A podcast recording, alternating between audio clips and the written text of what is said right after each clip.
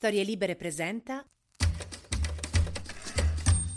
4 gennaio 2023, io sono Alessandro Luna e queste sono le notizie del giorno. Tra Cina ed Europa è in corso una crisi diplomatica simile a quando io per sbaglio ho sternutito sulla mia collega e lei se l'è presa. In questa metafora io sono la Cina e la mia collega è l'Europa. La dittatura comunista di Xi Jinping si è detta offesissima per il fatto che tre paesi dell'Unione Europea, Italia, Spagna e Francia, hanno deciso di fare i test all'ingresso per il Covid soltanto alle persone che vengono dalla Cina. E adesso si sta discutendo di farla diventare una policy proprio europea. Perché da quando è scoppiata la guerra in Ucraina, l'Europa è diventata tipo quelle coppie che devono fare tutto insieme, insopportabili che vedi vanno al parco insieme, vanno al cinema insieme, vengono a cena insieme.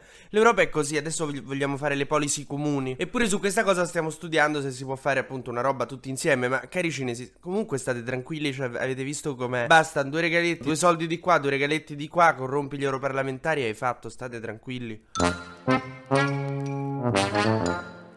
No, però insomma, adesso i cinesi che arrivano dalla Cina devono fare prima un test, un tampone anti-Covid come ai vecchi tempi, solo che lo devono fare le persone solo di nazionalità cinese, il che sarebbe una gravissima, veramente gravissima discriminazione, se non che la Cina non è un paese sicuro da cui far venire le persone per una ragione molto scientifica. Ma partiamo dall'inizio. Vi ricordate che in Cina a un certo punto tre anni fa è esploso il Covid, no? La prima volta, dico. Per me quando dici l'esplosione del Covid in Cina è come dire l'Italia cacciata dal mondiale, devi specificare a quale volta fai riferimento. Insomma, stavano lì che si studiavano sto coronavirus da dieci anni, poi c'è stata insomma l'esplosione, il salto di specie o non so che. E uno si poteva aspettare che standolo studiando da dieci anni sarebbero stati un passo in avanti nello sviluppo di un vaccino. È come quando per un esame che per te è stato facilissimo, vedi l'amico tuo che non esce più di casa per due mesi, non lo vedi, tutte le sere che fai studio, che fai studio, che fai studio, poi 21. E infatti la Cina, pur con un vantaggio rispetto a noi di dieci anni, ha fatto un vaccino che fa, insomma, che è una schifezza, diciamocelo. Infatti in Cina si sono vaccinati con quel vaccino e stanno morendo a migliaia, mentre noi stiamo tutto sommato bene. Il direttore scientifico dell'Humanitas a Milano, Mantovani, dice che girano varianti più contagiose, ma i nostri vaccini riescono a fermarle, mentre quelli cinesi no, perché appunto sono deboli. Beh, però che stronzi noi dovremmo essere solidali nei confronti dei cinesi. E lo siamo stati, perché l'Europa ha offerto alla Cina i suoi vaccini, i nostri vaccini, quelli che funzionano, in maniera gratuita per non far morire la gente, solo che Xi Jinping li ha rifiutati perché non può mostrare debolezza nei confronti dell'Occidente e per sta stronzata intanto i cinesi muoiono a bizzeffe. Però ecco, secondo me il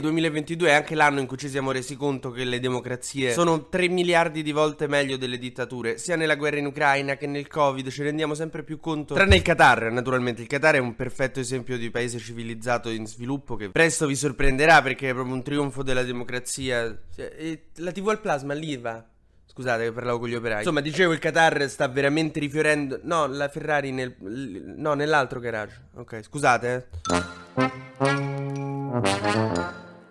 Nel frattempo in politica succedono un po' di cose. Giorgia Meloni sta pensando di fare un partito unico dei conservatori, perché obiettivamente l'esistenza di Forza Italia, Fratelli d'Italia e Lega non si è capito bene che senso abbia nel 2022, a parte vendere quei gadget fighissimi di cui ho fatto incetta alle loro feste di partito. I sindaci del Sud Italia hanno scritto a Calderoli e a Mattarella perché non vogliono l'autonomia differenziata, cioè non vogliono insomma il vecchio federalismo che i leghisti hanno sempre voluto e che Meloni naturalmente non vuole fare, quindi non è che ci sia sto gran pericolo. Chiaramente, ma una che dice che è patriota idiota può spacchettare l'Italia. È come se una che dice che è cristiana non si sposasse e avesse un figlio fuori dal matrimonio. Oh, naturalmente questi sono i giorni dei funerali di un grande che insomma ha cambiato la storia del Novecento e che aveva una connessione particolare con Dio e con la spiritualità. Naturalmente parliamo di Pelé, di cui si sono celebrati ieri i funerali. Tra le altre cose sono anche le giornate dei funerali di Papa Benedetto XVI, ma di questo ne abbiamo già parlato, lui sta sempre là. E domani dovrebbe finire questa cosa qua. Io i funerali che durano più di un giorno non li ho mai ben compresi. Ieri ai funerali di Benedetto XVI c'era anche Viktor Orban. Per quanto riguarda le regionali del Lazio, ieri il candidato del centrodestra Rocca ha detto che forse è contrario al termovalorizzatore. Non si è capito ancora bene perché, però insomma, sembra che la battaglia elettorale del Lazio si giocherà su questa cosa del termovalorizzatore. Ma facciamo un breve consueto giro sugli esteri. Gli Stati Uniti dovevano votare lo speaker della Camera, che sarebbe il La Russa del Congresso. E i repubblicani non sono riusciti a votare questo McCarthy perché i trampiani gli hanno votato contro, hanno fatto i franchi tiratori. Anche se pare che, secondo alcune ricostruzioni, dietro ci sia Matteo Renzi. TG Luna torna domani mattina, sempre tra le 12 e le 13, su storielibere.fm.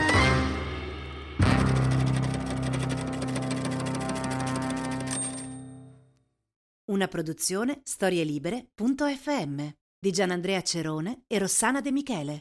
Coordinamento editoriale Guido Guenci.